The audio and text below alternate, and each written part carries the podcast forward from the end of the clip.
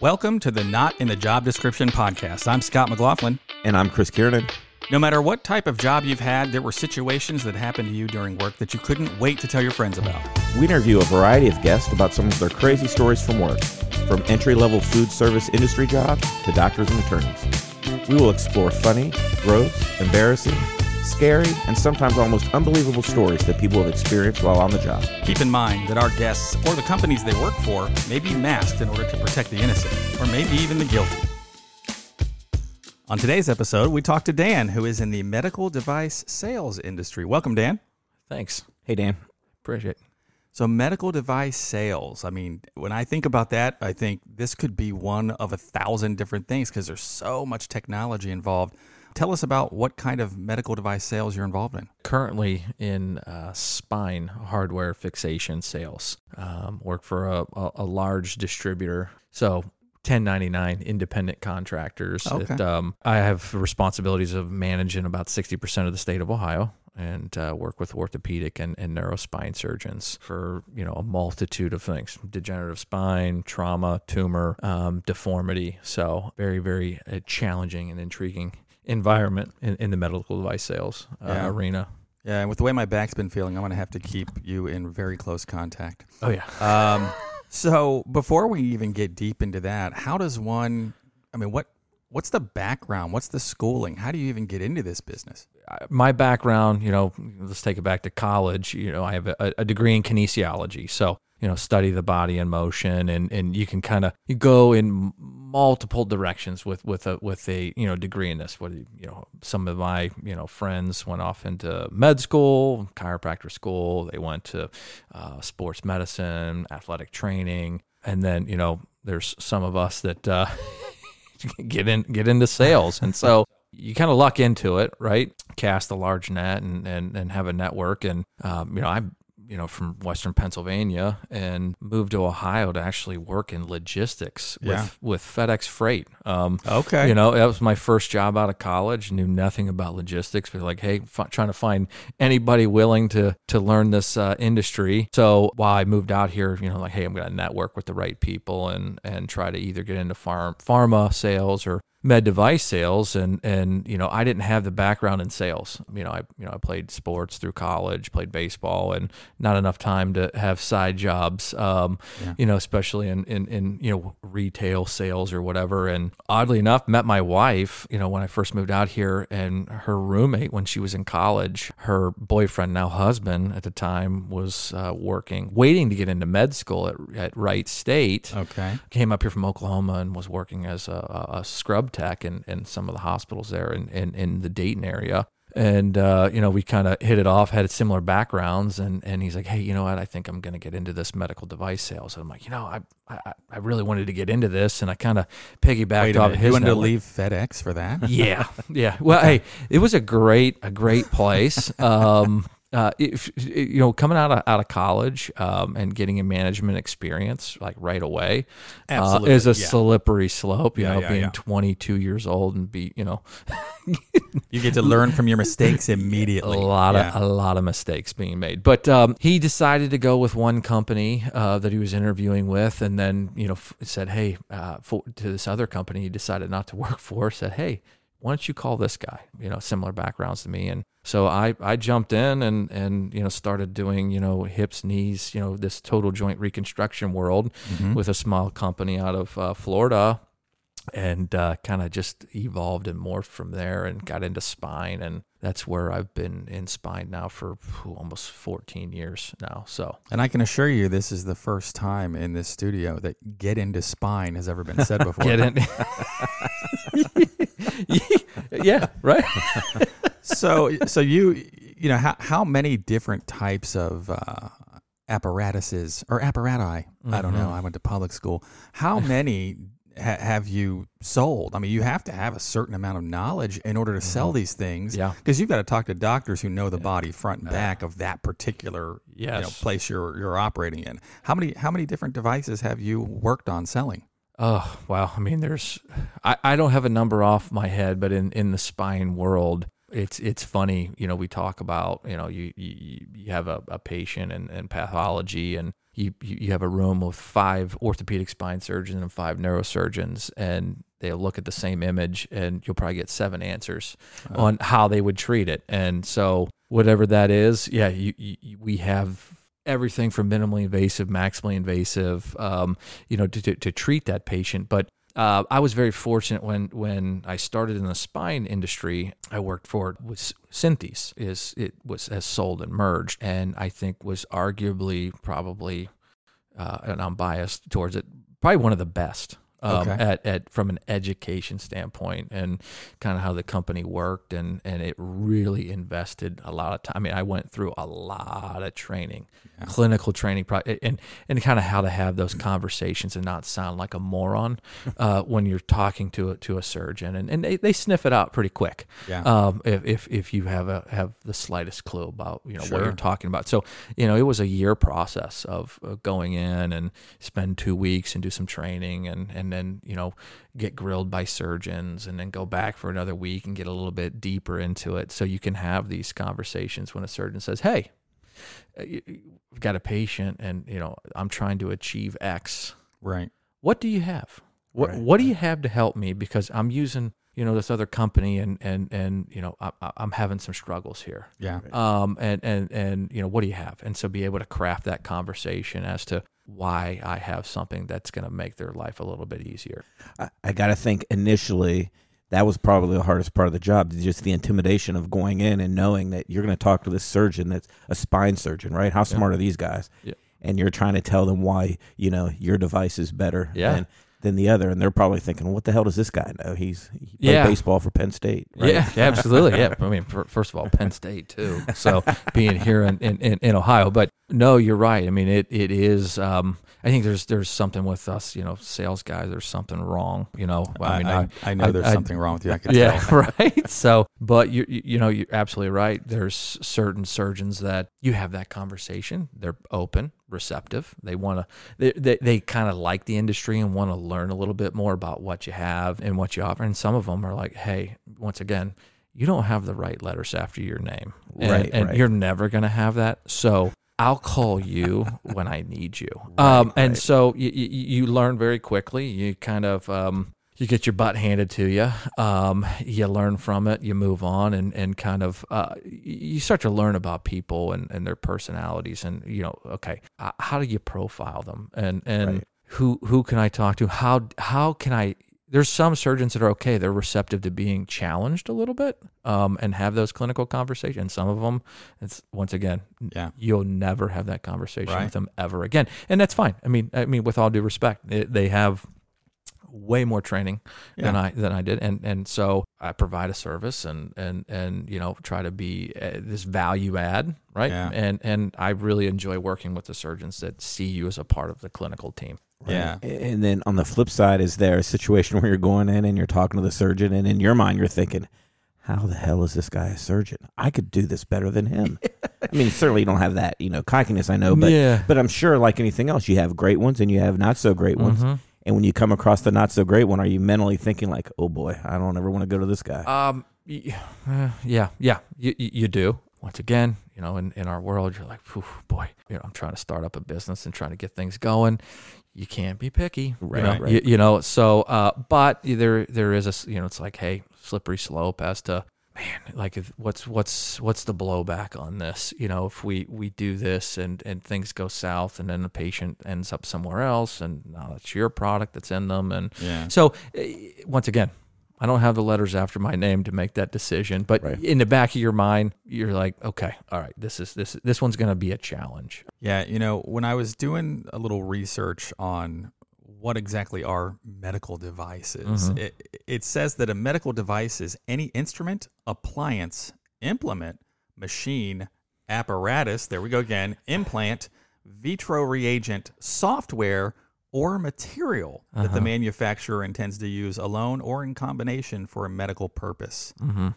Of all those things, what are you, I mean, do you deal with a lot of software, or is it mostly implants? Is it injectables? Like, what do you deal with? So implants, so, you know, we're talking about titanium material or a type of plastic we call PEAK. It's a ether ketone, right? It's visible. You can see through it on an X-ray, but it has its purpose to, you know, hold a space open, you know, while bones are healing.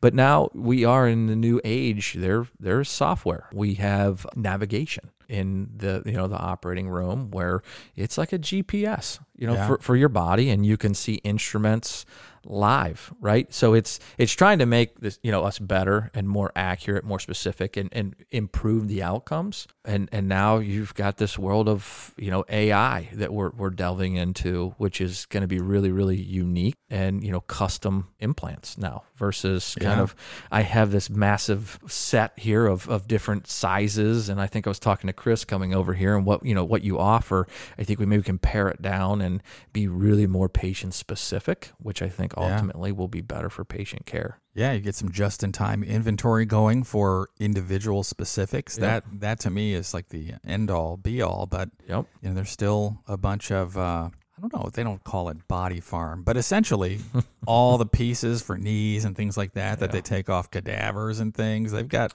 those in different sizes that they literally just keep stored. Yep. Yeah. When you're dealing with what, you know, we call allograft tissue is, you know, the donor tissue. And we use that still in spinal surgery for fusion purposes. But then, you have your sports medicine with tendons and ligaments and for reconstruction. Yeah. You're right. It's just, it seems like an odd thing, but you know, now, you know, you're trying to get into more synthetics that maybe they'll last longer, right? They don't have such an expiration date, or you can transfer from hospital to hospital easier because of, you know, human tissue and the tracking, and it's very rigorous and adds to it. So okay, now I know when I was probably about 7 years old, my father had both of his hips replaced, and this was like when I was seven. That was like 1910.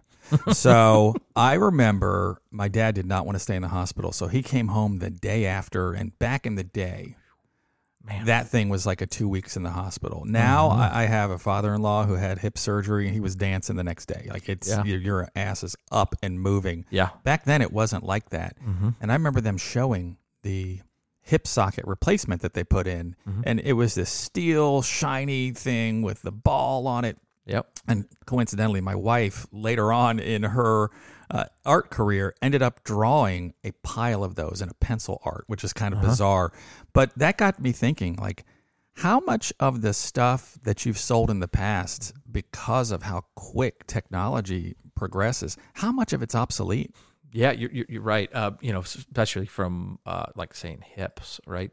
It's still the same concept, right? Improve the approach. Now that's why they're up, and now they learn a little bit more. Hey, let's get up and get moving, but we can be more minimally invasive, less tissue disruption. So we're always moving it in the direction of, you know, how quickly can we get the patient back, right? And what do we have to offer? And so, you know, from a spine perspective, it's kind of interesting, the evolution into minimally invasive spine, because of software and navigation allows the surgeon to not have to open up and see everything. They can be more specific, and you're trusting software, and it's pretty accurate. And then, you know, with motion preservation, like, you know, what you do with a hip or a knee, right? You're kind of replacing that. We're doing that in the spine for the right candidates and patients, and not, you know, we're learning what happens, you know, when you put screws and rods and fuse them, right? If the right patient comes in, the right candidate, we can preserve that and kind of circumvent what the cascade that happens, right? So, it's kind of interesting to see, you know, from 2000, the type of constructs, you know, that the surgeons, you know, what they had, right? Well, the best at that time to now, you know, 2023, it's night and day. It's different. Yeah, I'm sure. You look like an erector set, you know, that you're like, wow, how did we put this in? Well, you've also got me wondering, like, how much of the advances are product specific, or, hey, maybe we shouldn't make a 17-inch cut down the side of this person's leg to replace their hip. Like, how much of it is, this is really technology versus, hey, we found out not to destroy all this tissue, because that's really tough to get up and going. Yeah, no. So it's kind of a... The approach to that, yeah, you're right, is to, okay, hey, let's not disrupt the tissue, right? Because it typically doesn't heal back to the way it was before you cut the tissue. A lot of scar, you know, there's scarring that's there. But we do have to change the implant, right? The instruments are set up for this maximally invasive exposure. Now we've got to, like, you know, try to find an implant that's smaller and can hook around, you know, a corner, especially from a hip, you know, what they can do with, you know, an anterior approach on a hip is amazing. I'm like, how do you get there? How do you see it? But they're trained on it, and the instruments are so precise and specific to help them achieve that. So it's both, right? You know, you got to change the implant with the approach. But it's kind of cool to see the evolution and kind of how, you know, it's now not this massive 2-3 week thing. For some of these patients. And do you see some of the old equipment that you sold back in the day? Do you look at it and just go, wow, I can't believe that was the best we had? Right. Yes. Right now, I mean, we have patients that come back because they have to have time for, you know, the adjacent segment has now degenerated. Right now we've got it, and you're like, wow. What is this? But at the time, it's like, this was cutting edge, and it's like, oh, wow, you know, we've you know, pared it down, make it smaller, make it a little bit easier to use, and it's like, man. Like, wow, a papier-mâché vertebrae. I didn't realize we did that. It's crazy. Yeah. So, and it's so it's fun to see, you know, the evolution, and I'm kind of looking forward to, I think this pandemic kind of put a little pause on kind of how we do things, and so now it'll be interesting. And the world of mergers and acquisitions are upon us, especially in spine. So one of the things I find fascinating, because we've talked before about this, is not only do you sell or try to sell them some of this equipment and educate them on new advances, but part of your job is to actually be in on the operating, right? And maybe, and some of it is, that's when you're trying to show them the benefits, right? Is right there during the procedure. So you've probably seen some kind of pretty cool surgeries and things, right? Yeah, absolutely. I mean, from pediatric surgery to, you know, you're talking about spine oncology to minimally invasive degenerate spine and scoliosis. So, it really is. It's unique. And once again, every customer is a little bit different, and what your role and responsibility is. Right. And there's some that say, you know, hey, you're part of my team, and let's look at the MRIs. Let's look at the CTs together. Let's talk, let's strategize, let's plan. That's where it kind of keeps me going, is that side. And then there's some that says, hey, stand in a corner, hand me a screw. And when you're called upon, you speak. But outside of that, you don't exist.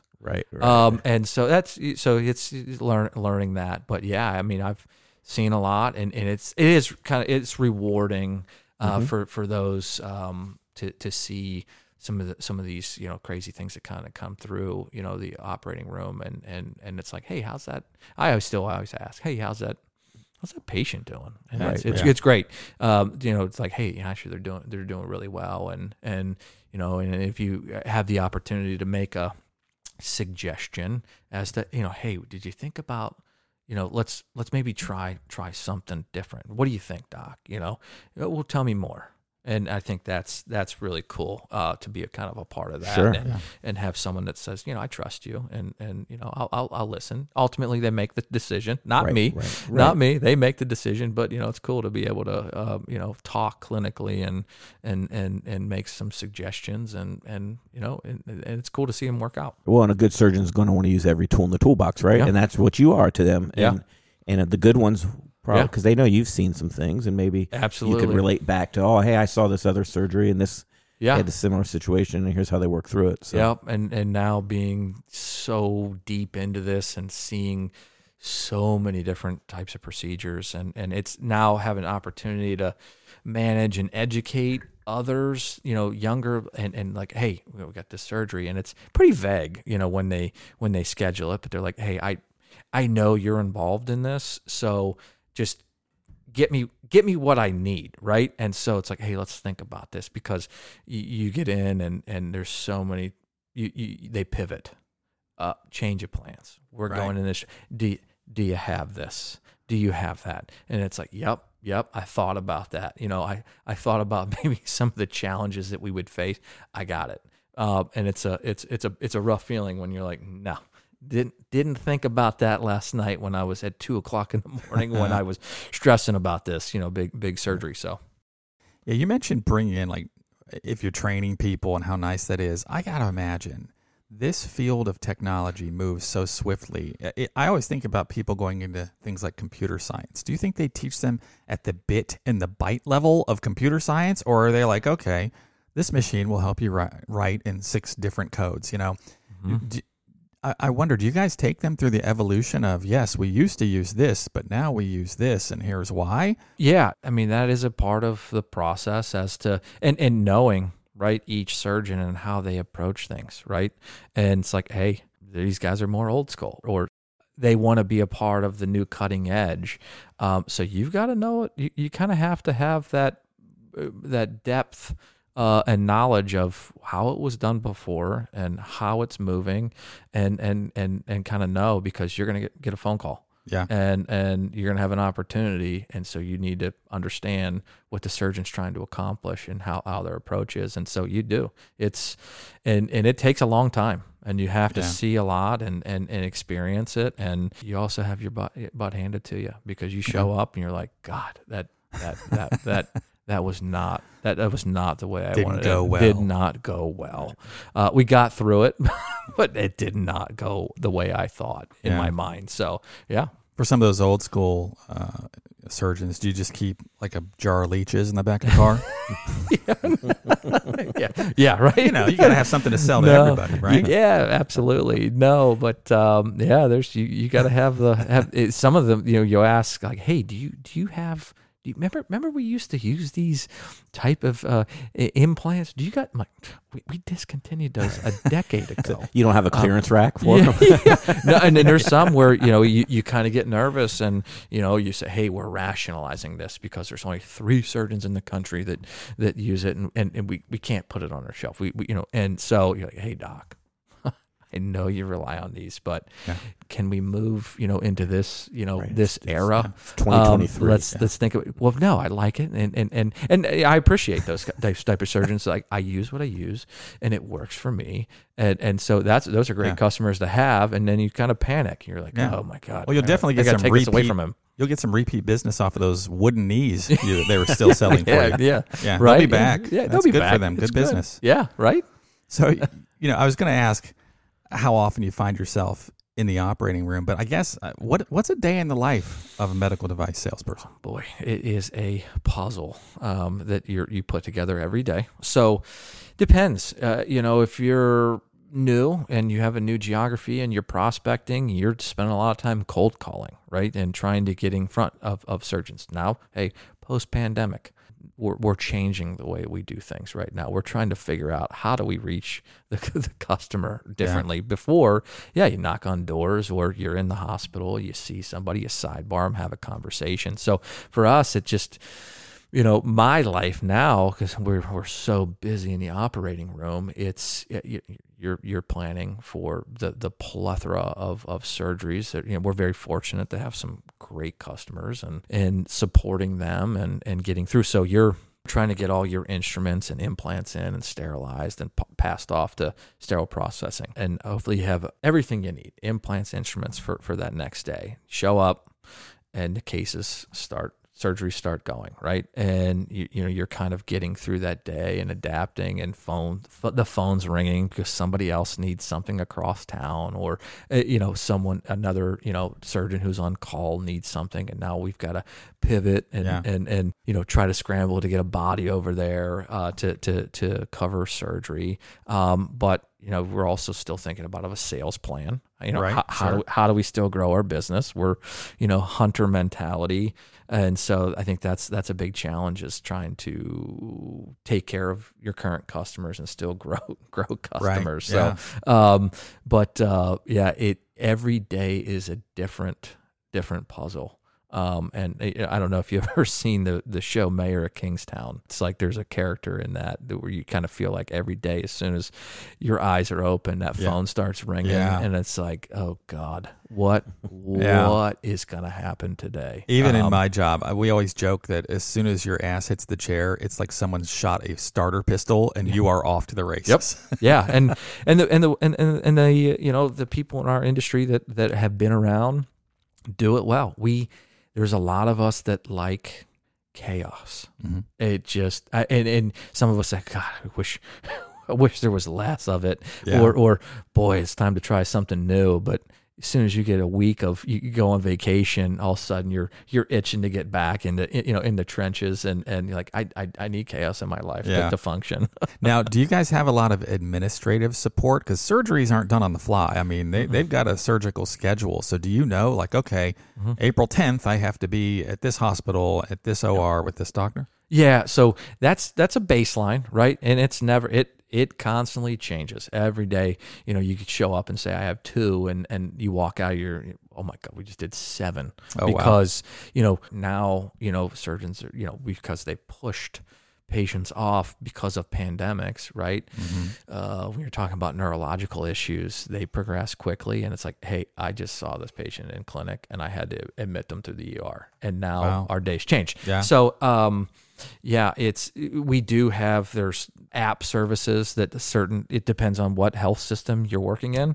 A lot of the elective surgeries get scheduled and then they send it to us in an app. And so we kind of have an idea there, but it's maybe correct 50% of the time. Gosh. So, so that's part of your chaos right there. Yeah, exactly. You show up and you look at a surgery board and say, oh my God, like when did this happen?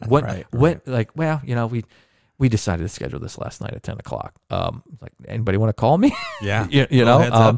So, yeah. So you start sweating and panicking. So it gives you a baseline, but you have to still have contact inside that, you know, your customer's, his office, right? Surgery scheduler. Hey, what does this look like? Is anything changed? You know, please keep me abreast if anything, you know, changes on your end while you're here on business hours, because I've got to make moves and it's not easy, you know? And so then do you have like a team then? Because you can't be in more than one place, right? At the same time. So 3 surgeries, you just have a team. So it's not like exclusive your territory. You have a team of people. We have a team cover that team of territory. People, and they're you know, given certain hospitals accounts or surgeons, and we as kind of how our model's set up. Once again, we're contracted with to sell, you know, specifically a company, and we have some other things that we do too, to provide more services to the surgeons. But anyhow, we run lean on people, and it's, you know, by design. So versus someone that's a W-2, you know, all direct employees, maybe have more boots on the street. But, you know, like I said, we like to run lean with people, but we have a team, and you kind of, everyone's doing something every day and trying to, you know, piece that thing together. And so then in this team, when a new hire comes on, what's the one job that you guys like, oh, we'll save that for the new guy? Oh, yeah, you're right. The new guy, oh, you always cut your teeth learning, you know, there's a whole nother world that happens in the basement, right? In sterile processing and working. And it's a very vital, it's very crucial. And to, hey, learn to have good relationships with these people, because they will save you when you need something done really quick. They'll prioritize you. But that's the tough thing is piecing everything together, the melee of what happened the day before. You're looking at this mound of instruments and like, man, I got to put this all back together again and re-rack and put implants back in here and go again. And then they have to go over to another hospital and do the same thing. And it never works out because we're finding, you know, supply chain is a challenge. And, you know, what are we missing? What why? Yeah. Right. Why is, I have a set that's half the stuff is missing and we don't know why. So yeah, that's the big challenge. You know, we always send the new person is the taking care of the basement and running the FedEx and is, right. You know, the one work. Yeah. Making sure the leeches are fed. Yeah. Yeah. Feed the leeches. Right. And so you kind of progress and you're like, hey, we'll let you come up and see the daylight and we'll put you in the operating room and maybe give you a meal every now and then. Yep. Oh, yeah. Nice. We'll peanut butter and jelly sandwich. Nice. That's fine. You know, but yeah, so there's a process to it. And so it doesn't, sometimes now it's challenging to find that person that wants to kind of go through that process. So there is a lot of turnover there. Like, nah, I think I'm worth more, or I need to be doing something different. And it's, well, no, this is the way. This is how you cut your teeth. This is how you cut your teeth, and there's and you earn it, right? So of course, patient outcome is the most important thing long term for your business, right? Mm-hmm. If you have this great product, but 8 months after somebody has it, they have to have it removed. That doesn't matter how great the product was. It turns out it wasn't great. I wonder, like, how much of your business do you have to be focused? Because really, you're in the sales business, right? You have great products, but you're in the sales business. How often do you have to focus on your competitors because they're making something similar or they're trying to kick up their technology for a better product? Right. You are always looking over your shoulder, right? No matter what you have, because that's in spine. There's so many competitors. I don't think there's. I think that's probably one segment of the medical device that has so much competition. Interesting. And because it's people spin off out of the larger companies to start a smaller company, or the surgeons say, hey, like I'm gonna start a company, right? And they might have integration, right? And so, which is for us, it's great because, you know, we're independent and we can kind of look around to say, hey, you know, I don't offer that with my current the current contract, and so we kind of have some latitude to go. And I think we're more value add to our customers. Say, hey, we don't have that in our bag, but I can reach out to that company and we can get a contract with them and provide that for you. Gotcha. But you know, you rewind, and as a W-2 employee, right? And you don't have that latitude. Right. You've got to go, hey, I gotta sell. I there's a box here, and I've got to sell what's in the box. And so sometimes, you would lose business. Right. I was going to say you run the risk of pissing off your current customers by getting new customers. Then. Well, you're right, because they can be very territorial. They like, hey, I like you. I'm using your product. Yeah, it's good. But I like you and kind of what you offer and provide, you know, to this environment here. And I'm going to go over, you know, across town because somebody else is going to kind of sit in here with you today because I got the new guy over here using us. And so it's a dance, you know, to grow your business, but because you have to, as soon as you get complacent and say, all right, I've got, you know, 3 really good customers, my competitor just launched something new that's has maybe better outcomes or is easier to use. And all of a sudden now I just, you know, 30% of my business just got chopped. And now I have been working with or trying to work with new surgeons. And I'll tell you what, in this world, it can be a long process to get a surgeon interested in using your product, but then getting it approved. Oh yeah, that's the major challenge is the approval in the hospitals and the contracting. So meaning the surgeon might like something, but he still has to run it by the chief medical officer or whomever to say this is why we should use it. But ultimately, they get to say, "Yeah, no, we're not going to go that route." Absolutely. So this whole world of purchasing GPOs, they call them group purchasing organizations, and it's they kind of set the parameters, and all the companies are trying to race to contract themselves and pay to be on this GPO, right? For the GPO to say, hey, this is what your price should be. Yeah. And oh, by the way, next year it's going to be 5% or 10% less. But if you want to be in here and you want to play, because these 20 healthcare systems are a part of this, and that's how they do their contracting. You got to be on it, because there, you know, when I first started in orthopedics and joint replacement, you had a lot of private practice, not a lot of hospital-owned surgeons. There's been a big paradigm shift over the last, 15 years of, hey, we're getting out of the private practice because of the medical malpractice insurance. Our overhead is so crazy. Yeah. We've kind of been, our hand's been forced, right? So now the surgeon who maybe was contracted to work with a couple different healthcare systems, who could say, hey, I want this product and get it in here. And it was done. And if you don't, I'm going to take all my patients and I'm going to go right down the road to your competitor. Yeah. And I'm going to do my surgeries there because they said, yes, they will prove it. Now the surgeon kind of lost their leverage. Right. And they said, no, you are an employee. This is what we're contracted with. And no, we're not going to. So that's a big thing. But I think there's some surgeons right now, and I may not see it in my time in this industry, are now saying, whoa. Hang on a second. Yeah, right.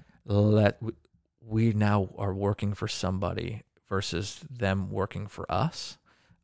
You're seeing some are going back to the private model and trying to find how to be sustainable. But they're coming up with a multi-discipline type of approach. Hey, I'm going to when I open this up, I'm just not a spine. I'm going to have physical therapy in here. Yeah. I'm going to have imaging in here. So it's true entrepreneurial for them. And that's a way I think will help us in the industry, I think down the road. But right now this is what we're just kind of told, this is what you got to do. Yeah. And if you don't like it, sorry.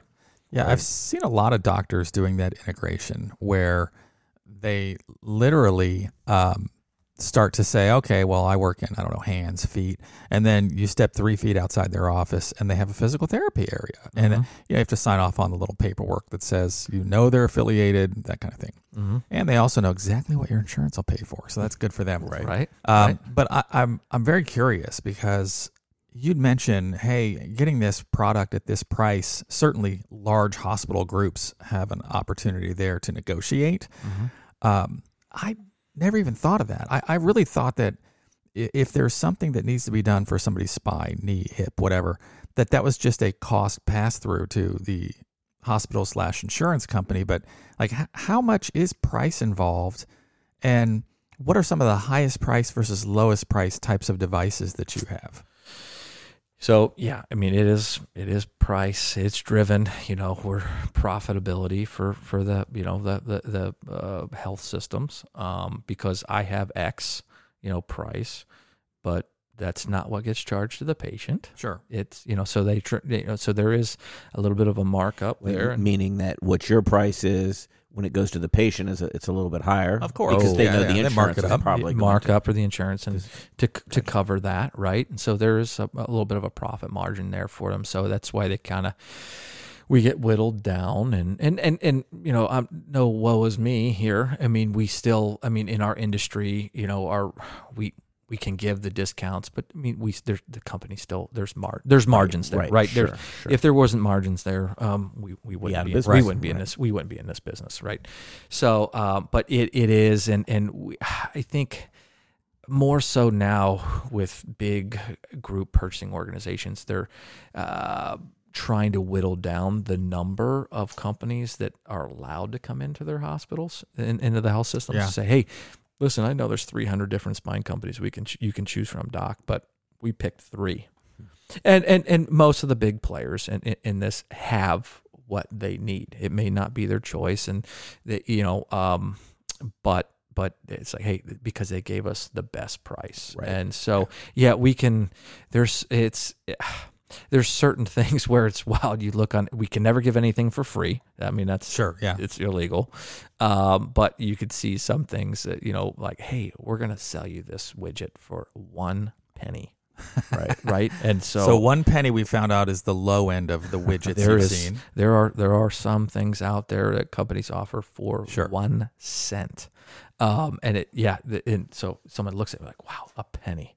Right. Well, and so it's like you look at it and you're like, for us in the industry, you kind of cringe a little bit. You're like, listen, like I get it. We're trying to expand our business and everything, cost, but, right. But we're devaluing what we do a little bit right now. And so it's a slippery slope. We want the business and we want the volume, right? Because this is a volume-based type industry. And so you're trying to scratch and claw, but it's a slippery slope because, hey, a health system down the road, 2 hours says, hey, I heard that you're offering this to them for this price. You try to their volume's double what you do, and then now they're offended, there is no. There's so much. They try to say, hey, we're going to keep this in house and keep it quiet as to what you're offering. It gets out. It does. Sure. So, So. We'll see how low we go with pricing. It's still coming down, and but I think some large companies are saying, all right, we're getting off the group purchasing organizations. We're going to go and we're going to say we got the best people in the field. We've got the best product, and we're gonna lose some business in these. But I'm not giving this away. I'm not devaluing what we have to offer. Because there's some they'll keep coming back. Yeah, keep cutting back, and it's like, hey, you can't get a blood from a rock. But their companies will, because there's so many options. Someone who wants the business will say, I can do it. Yep, right. I can do it. Yeah. You mean I'm on here and I have a chance? Yep, I'll do it. So someone's always going to balk. Chris learned this in his scalping business, where he's like, "I'm not selling those tickets for $10 to go to the concert. I'll eat them first, right? It's not worth it. They're just going to ask for lower and lower. They'll be waiting for it. Right. I mean, Taylor Swift is Taylor Swift. That's I'm not just going to give these tickets away. Yeah.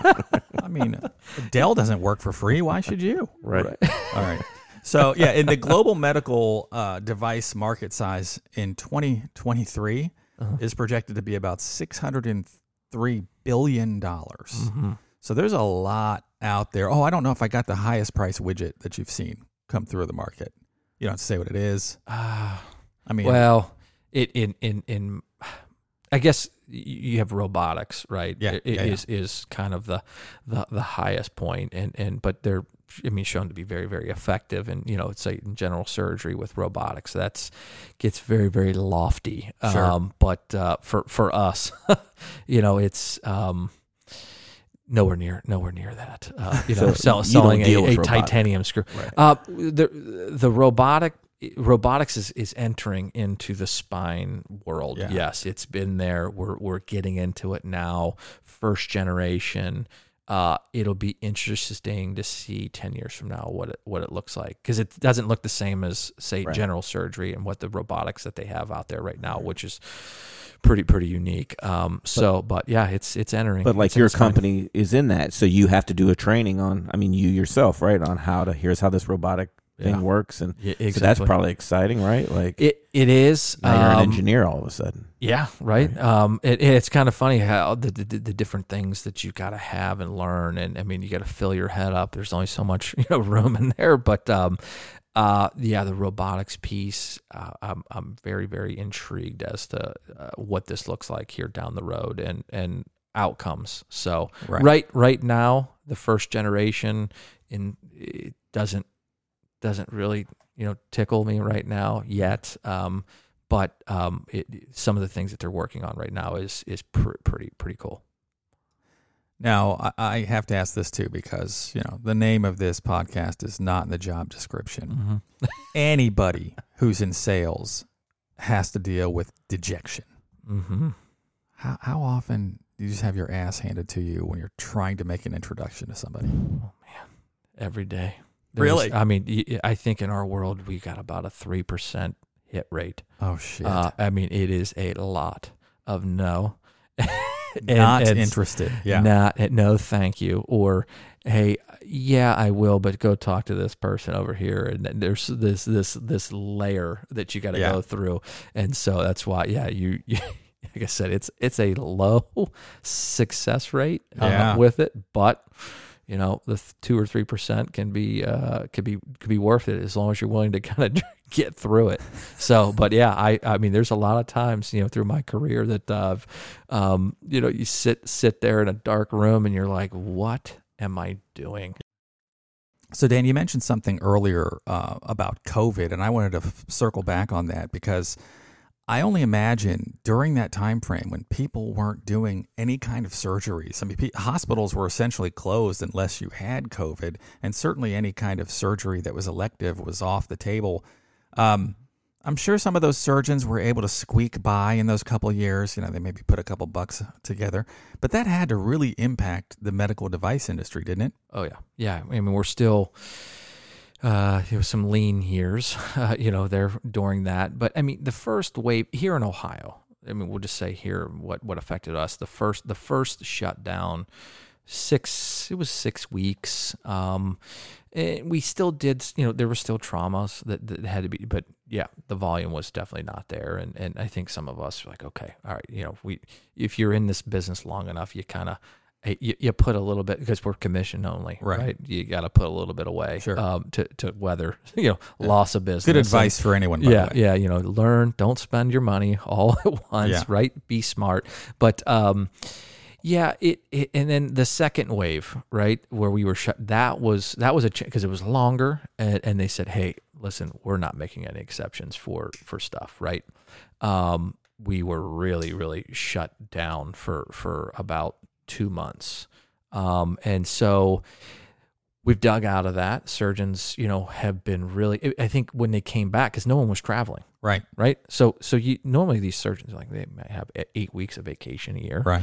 And they would take time off, work hard, you know, take some time off. Well, as soon as we got through that and they had all these patients that, you know, canceled in clinic and off the elective surgery schedule, all we did, we came out of the pandemic and it was like, all we did was work, work.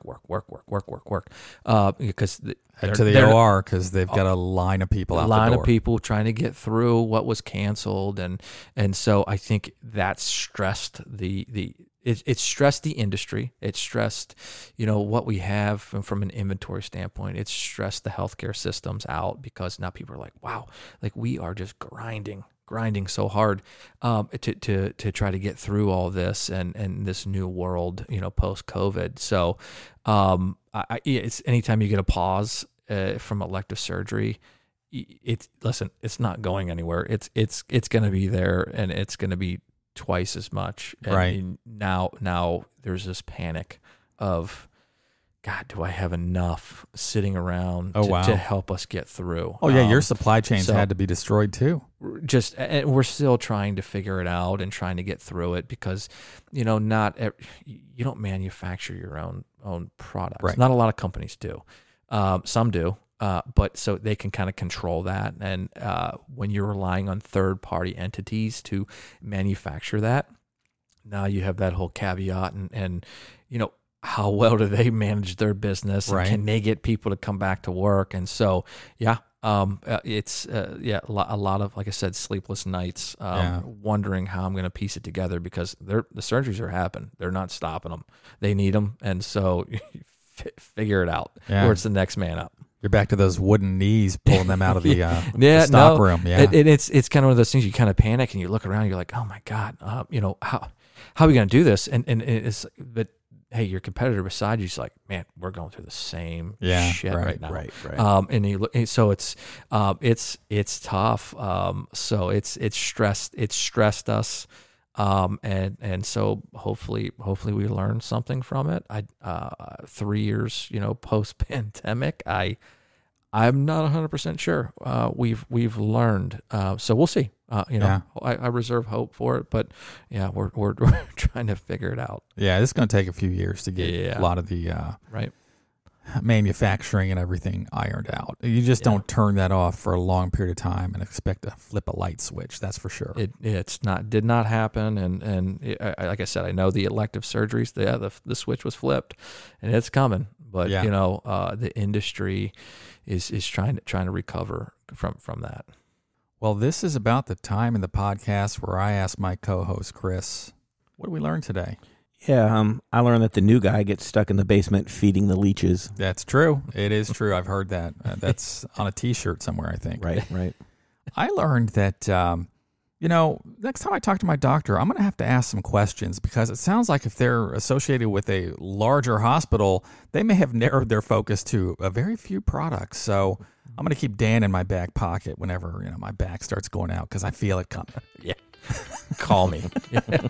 All right. Well, thank you very much, Dan, for talking with us today. I'm Scott McLaughlin. I'm Chris Kiernan. Saying we'll see you at work. Thank you for listening to the Not in the Job Description podcast. If you have a story you'd like to share, or if you'd like to be a guest on our podcast, please let us know by sending us an email with a brief description of your story to stories@notinthejob.com.